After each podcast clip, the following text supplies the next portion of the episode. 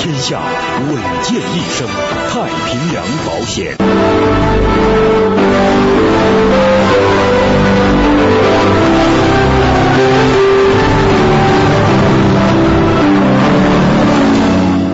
锵锵三人行，大家好，徐老师，这个于老师恩准我不叫老师了，对就叫于丹。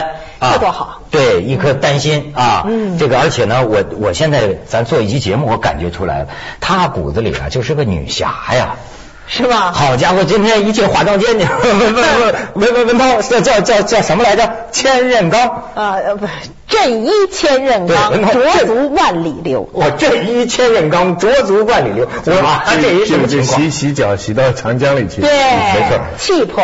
嗯，其实他这句词儿啊，可以放在各地的洗浴中心，嗯，挺好的一个词儿。万里流连锁店。以后可以做洗浴中心的那个策划顾问。嗯啊，哎，有朋自远方来，那徐老师从香港飞过来，嗯不亦乐乎，很快乐吗？人不知而不愠，收视率不高我也不生气，我不是君子吗？我的制片人才是小人呢，是吧？我不是很开心吗？哎，所以是孔子这个 太好了，误读《论语》，误读，误读。你还别说，这误读啊，我就是昨天看这个东西，我就发现啊，真是会出现这个问题，就是望文生义。对比方说啊，有一个叫什么，我在这学习人家于老师，巧笑倩兮，美目盼兮，素以为炫兮。嗯，我就我一想，我是说什么呢？啊，笑得很漂亮，眼睛很漂亮，素以为炫兮。嗯我想的是什么呢？哦，只有朴素、素净的颜色才是真正的绚丽啊，望文生义吗？但是你看，你一看他那些著书，你才知道，蛮不是这么回事儿。孔子说什么呢？绘事后素，就说画画。是先分布重彩，分布各种彩色，最后呢用素把它间隔开，比如说用留白把间隔开，成就一个画。这是打一个比方，就说女孩光笑得漂亮，眼睛漂亮这不够，还需要礼，就是用这个素素色呀代表礼，对。你还需要有礼，你才显得好看。真的，你比如说一个女一个现在人有些人感慨这个女孩子不害羞了，嗯。其实呢就是说你别巧笑倩兮，你都很好看，你整天哈哈哈你就成傻大姐儿了，你必须有这个素净的这么一面，然后你偶尔冲我们飞个媚眼啥的，他读文文语怎么都他就是看女女人怎么笑的问题。我我认为这个文涛也读到一定境界了，《论语》里边极少能找找到这样的部分女人怎么笑的不仅他看了，他常常主持选美放大了。他常常主持选美啊我就把孔夫子关于女人说的事儿全记在笔记本上。那个那个于丹，唯女子与小人难养也怎么解的。听说你有个心解，哎，是吗？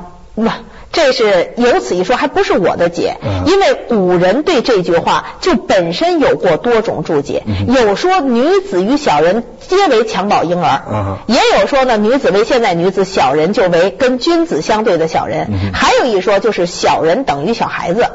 那我你从第三种，对，我从第三种，人家就 把女人说成跟小孩子一样，哦性情中都有点儿。赤子之心哎，是吧？作业师丈不如同人心不出人家给我介绍他的书的时候，就用这个例子，说你知道吧？他他这个他这个心解，他就说为女人与小人难养也，就是说妇婴教育的重要性。这个“女子与小人为难养”的这句话呀嗯，在《论语心得》中根本没有出现。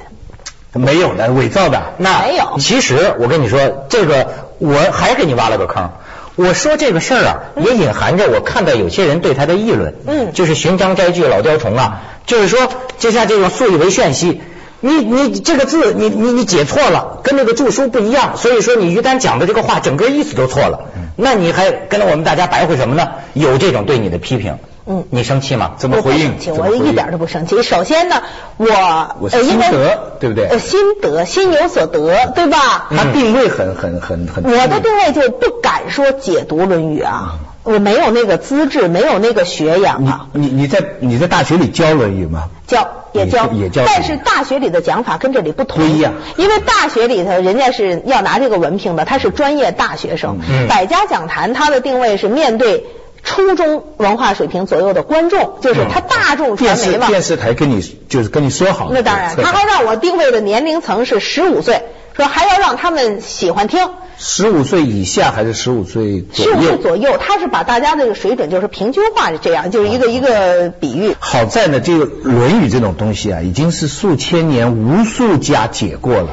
就是你他要是去研究《论语》啊，他他累死了。他所有做的这些事情，你要发表一篇文章在文学遗产上就很难了。因为泰多他只是说我不理你这些，但是我自己读的心得，我把我自己的感情放进去。但你想，十五岁的人在长世界观的时候，他们现在就是说政治的道德又不大相信了，西方的迪士尼那些东西家长也觉得不太好，所以有我们古人的这些东西加一个发挥哈，就春风。就是阳光，就是就是，你知道，有时候甚至是有点误解的话，也是解的蛮蛮有现实意义的。我我觉得它的意义是在这个地方。你看徐老师的坑就挖的比你漂亮。对对对徐老师要说一句甚至有些误解的话，嗯，也是可以你这原谅征婚广告，徐老师是看进去了。其实呢，我跟你说吧，嗯。《论语》里面啊，真正有大量非常非常好懂的，我也不知道你为什么佶屈熬牙去研究了那些大学中文系研究生（括号先秦两汉专业）才看的那些。怕你瞧不起我嘛？哎我就得找点生僻的嘛。因为我跟你说他说的也对，因为人家觉得你是大学教授嘛，人家人家很多人现在把你当做《论语》的入门书来读那。其实其实呢，其实你是一个怎么来说？其实呃呃，香港啊、海外啊，一直有种非常畅销的书叫《心灵鸡汤》，你知道吧？嗯是非常非常有用的，不是不带贬义的哈。嗯他很多呢，他们不是从《论语》，他们从圣经上引来一两句话，然后呢教导人怎么做人。鸡汤这个营养啊嗯很重要，它不是人参汤，它是很大众的一种，很人人都可以拿的，但是很重要对心灵的。我们缺这个东西。我们以前啊讲青少年教育，一来就一个革命大道理，拿一个大家都做不到的东西，他这个东西啊，就是嗯，他讲的道不远人，我觉得是。其实文涛我跟你说，有一些话哈，嗯就摆在那儿，今天不加任何注解，人人一看就明白。今天比如我呃给徐老师那个书上写的那那句话，所谓仁者不忧，智者不惑，勇者不惧，一看能明白吧？嗯嗯嗯所谓说君子跟小人的区别是什么？君子周而不比。照顾到所有人，但是不会说结两比两个一样的东西搁一块儿，嗯结党营私不会这样。小人比而不周，底下嘀嘀咕咕，就是所谓长戚戚嘛，不能坦荡荡，不周嘛。嗯所以说什么叫君子和而不同？就是坚持自己见解，但是他会顺从大家的一个决定。比如说，你们这节目流程是什么？你可以在这里边说自己的，但是你一定要尊重这个程比比。就比出红眼病来了。哎周呢，你就搞好群众关系。这个在到一般的修养上呢，一讲呢，大家就通了。很清楚但是不能细究，你要再细究下去的话，你这样周下去就是照顾人际关系。人就是两个人，把所有的人生价值变在人际关系当中，这个就很多人现在批判。人际关系里面，其实孔子说的东西也是你一下就明白的。嗯过去我们对《论语》有多少误读啊？嗯老认为说这个要忍让。所以呢，要做到以德报怨，就你特对不起我了，我还要待你以恩德。嗯其实呢，孔子跟他学生说以德要报怨的话，何以报德呀？所以他告诉他，你以直报怨就行了，要留着以德去报德。对你说这难懂吗？哎呀，那我怎么老钻那些牛角尖呢？不不不啊，但是但是呢，在不难懂的层面上，你要再细究下去也是很复杂的。比方说。君子跟小人的之比，嗯，我们常常可以看出，好像他是在讲道德的一个正，一个嗯好像是，嗯嗯但其实有些地方啊，你要仔细想想呢，也是很麻烦的。比方说他讲的讲君子什么怀德，小人怀土，嗯是不是啊？君子怀刑君子怀刑，小人怀惠。嗯不知道怎么，我这么一读啊，我就想起现在那些被打白条的劳工啊，跟那些深圳的出租车司机啊，他们就是怀土啊。他开着出租车就跟相亲唠嗑啊，嗯然后呢，你说他要他拿着白条，他当然要要要怀惠了，他当然要你给他发工资了。其实呢如果你那个时候跟跟跟那个弱势群体说，你不要怀惠啊，你不要想着奖金啊，你怀。你说这个，你说这个民工是是小君子还是小人呢？你这个话呢，我。觉得呢，就是孟子有个很好的注解，哦他说无恒产而有恒心，为士为能。也就是说，这里面指的是那种衣食已经无忧的知识分子，嗯就是为士为，我没有没有这个恒产。我可能家里头没有什么东西，比如像杜甫那样的人，他自己可以是茅屋为秋风所破，然后他还想着要安得广厦千万间，这是指一批知识分子，啊，真不是指民工。是啊，但是 但是这就是，呃如果以半部《论语》治天下的嗯话，如果不不把它只是作为道德修养，把它作为治国的话，那以前就讨论过很多这样的问题。就就他们始终还是有一个问题，就君子只限于士这个阶层，就百姓民啊。在他们的假定里，还都是小人。那么这跟现代观念真的是有一个很大很大的冲突。比方说，小人与以利，君子喻以义。对那在现在我们受英国的这个这些呃呃哲学家理论的影响，经验主义的影，人都是从自己的私利，从基本的生存，也就是说，人人予以义呀、人人予以利呀、你明白？嗯就所以在这方面的话，孔子东西会引很多争论。我觉得我自己觉得他的好处是去掉这些争论。比方说你你就我看你就不谈什么呃民可使由之不可使之之这类比较复杂的问题，他就告告诉你们什么什么五日三省吾身啊，或者学而时习之啊这些十五岁的青少年能够马上能够学到的东西，我觉得他这个对象很清楚。其实我是觉得，因为现在这个这个我们所处的这个时代呀、嗯各式各样的矛盾冲突，也就是说变量的元素已经太多了。我们现在其实缺的东西是不变的那个标准，就是现在就跟我们在那个大海波涛上似的，你这个船可以随着这个海浪去前进，但是你不能不在船上备一个锚，嗯你万一想要扎下去的时候怎么办呀？嗯嗯所以呢，我现在就不希望说再给大家说很多番很多讲怎么样推波助澜，而是说给你一个锚，这锚的东西呢是恒定的，让你定下来的时候，啪，你能扎得住。所以我就觉得，要是有这个以不变应万变的东西，你回归到一个朴素经典，找到一个人生坐标，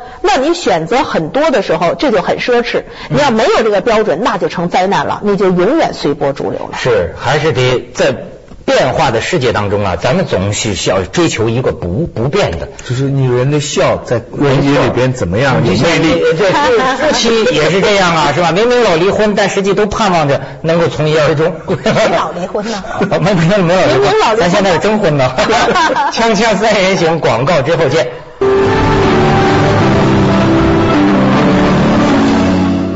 所以啊，这个误读啊，真是特别普遍的。我最近有一个朋友叫秦朔，写了篇文章，我还看到引用什么呢？说一七四五年的时候，伏尔泰讲中国，你想他怎么讲？说当你们作为思想家误解对来学习这个星球历史的时候，你们首先要把眼光看向东方，那里是百工技艺的摇篮，西方的一切全是人家东方给咱的。他推崇孔子，说真正的圣人。人类的立法者，你别说《论语》里就说呀，天将以孔子为木铎呀，就是就是说人类的立法者。但是呢，这误读啊，当时孟德斯鸠根本不同意，说你胡说，中国是一个专制的国家，一个国家只有用棍棒才能让人民学会做做些事情，还有什么荣誉可言？他说咱没荣誉，嗯就是你看当时。这种，你包括说中国，说明末那个地图，嗯与地全图，中国之外的所有的地方啊，大概画的相当于中国一个省那么大。嗯这也是当时中国对外界的一个一个误读嘛。那你看中国的山水画从来不讲透视关系，对吧？对对对，嗯，这误读，所以我觉得这我还听见一次那个，你像陈丹青老师，嗯他讲的是从另一个意义上讲，比如说中国这个画油画的，你当年没几个去过外国的，就是你没看过原作，这个美术的经验呢，你是看这个画册，对，你看画册，但是这也对你来说也很真实。于是你对西方油画的看法，然后你去创作你的东西，就是在一个误读基础上也走出了一条路。不过这个误读有好多不同的层面，在最本本在最哲学的层面上，任何东西都只能被误读的。就不可能有存在一个固定的、原定的本意的。嗯那这个层面上呢，这个这很多人都讲讲过这样的事情了。嗯但是另外一个层面，就普通在求学程度上，如果你跟一般的中学生就跟他讲所有事情都是误读的，那他明天告诉你鲁迅是女的了。对，那也不能这样来误读，还是有很多基本的东西还得还得去遵守。那第三种就是我们平常讲的文学上讲的创造性阅读、创造性误读，就是说他本来可能不是这个意思，嗯但是我呢解到他这个意思。但是很有创造性，很有帮助，嗯所以所以那个还是还是有积极其实呢，我觉得所谓误读啊，有很多时候是因为你的逻辑起点不一样。你就说中国历史上，我们说万古一帝秦始皇是个什么人？这件事情，你现在说出一百种说法来，都有可能是对的。嗯你可以说他结束了整个春秋战国封这个乱世，然后创建封建大一统，他是万古始皇帝，就是这个人肯定是一个历史英雄，这是一种读法吧。还有，你可以说他到处都屠城坑杀，然后呢，他作为一个虎狼之君，为什么要派荆轲去刺杀他？嗯要去诛暴秦，就是因为这个人太不好了。你说这也是一种解读吧？对，他说这个事儿，要我想起，要不说为什为为什么说讲李敖呢？啊我觉得这这个那天李敖说一句话，我倒是在一个比他小的范围里啊，发现这一点，说起来可能不太好这个话。他说，据他的这个研究，他说这个是很很沉痛的一件事，就是说呀、在我们这个人间，他认为大部分有头有脸的，大部分出名的这些人都是坏人。我跟你讲，我也有一个不好说出口口的感受，说出去得罪人。我在我们这个社会里，平常接触很多人，嗯各行各业，那厂长、经理，就就是说，所谓在这江湖之上很成功的人，我觉得呢，往往是坏人。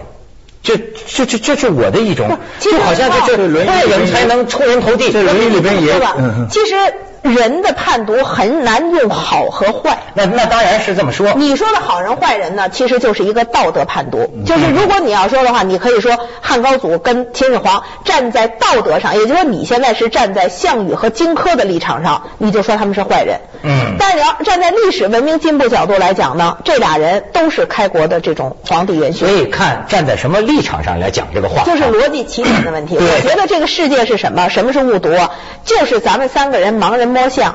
比如说徐老师，他就正好摸着象耳朵，他就非说大象长得像扇子，嗯你就摸着象尾巴，你非说大象长得像绳子。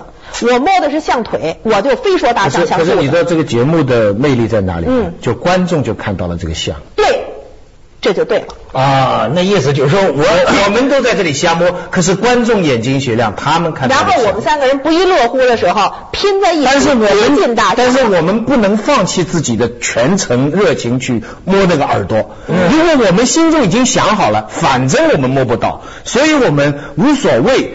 这个时候我们就放弃了自己的责任了。每个学者、每个做官的、每个在在公共场合出现的人，他必须认为自己能掌握真理。对如果他一开始都不想这么做的话，那下面的人看你就我跟你说，是谁谁都去摸，谁都误读。你知道最近我是看着《红楼梦》《红楼梦》选秀，哦你知道你知道呃来来演那个贾宝玉的那个人，那他怎么误读啊？人那个 就就问他，呃呃，在你心目中啊，黛玉是什么样子的？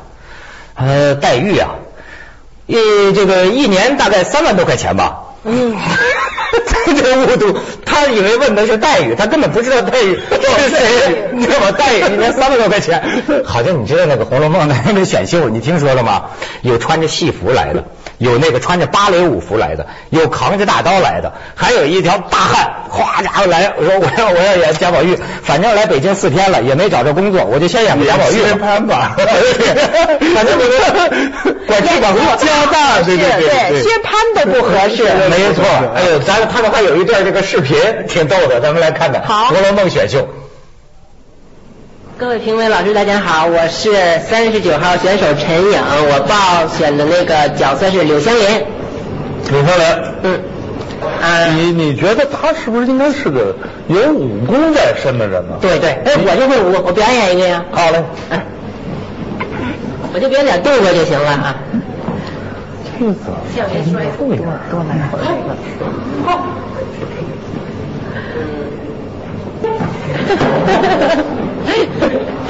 武功是吧？我以为武功跟舞蹈它有点区别。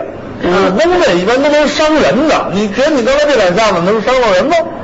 反正这要有一个人，我也能跟他打会儿，反正跟他的遭遇比较相同。你跟李三连遭遇相当的吗？对呀什么遭遇？遭遇你把谁给逼死了？我没把别人逼死，是别人调戏我来着。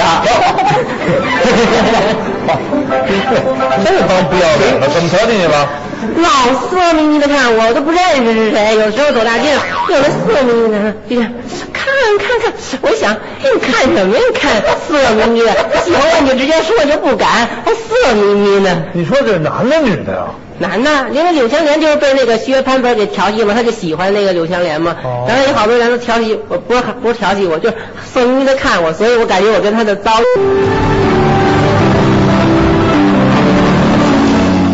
于丹看这《红楼梦》误读什么感受？我欲无言。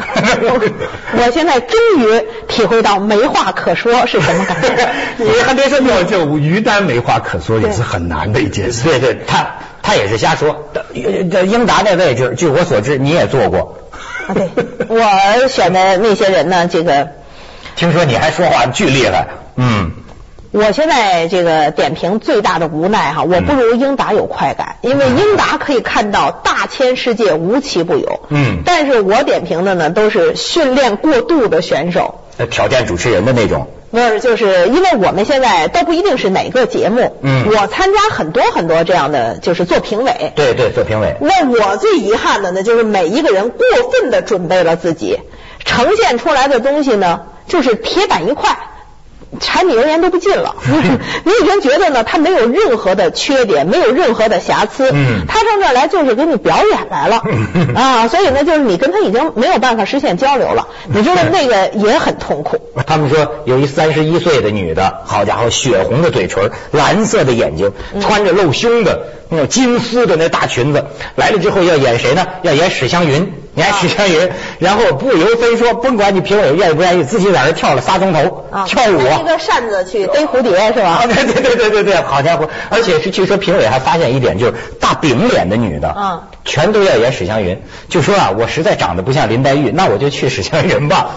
这是因为早年那个电视剧，好像史湘云是个圆圆脸，留给这么一个印象因为。史湘云比较憨嘛，憨态可掬，比较天真。所以说误读啊但是个很重要的概念。听说他们那个，我看到有报道说，他们那个选委员会啊，还出了一本书，嗯好像是指导读《红楼梦》的一个一个一个什么书。我觉得这里边有点权力运作，因为很多人都去看，先看这本书啊，他们连《红楼梦》原作都不看。啊先看一个，而这个这个书，因为他们看谁啊？这个书是这个这个剧组他们有关的发行的这么一个书。这个很像是我们研究生考试以前出的那个考研指导，对哎考题，对像而且这个赚钱，这个里边是一本万利，你不敢不看呐，这就是标准答案呐。人家现在还说呢，中国人对世界都有五大误读，什么伊朗并不总是反美的，韩国人拒买日货跟爱国无关。你没看见这个新年的短信上都存在这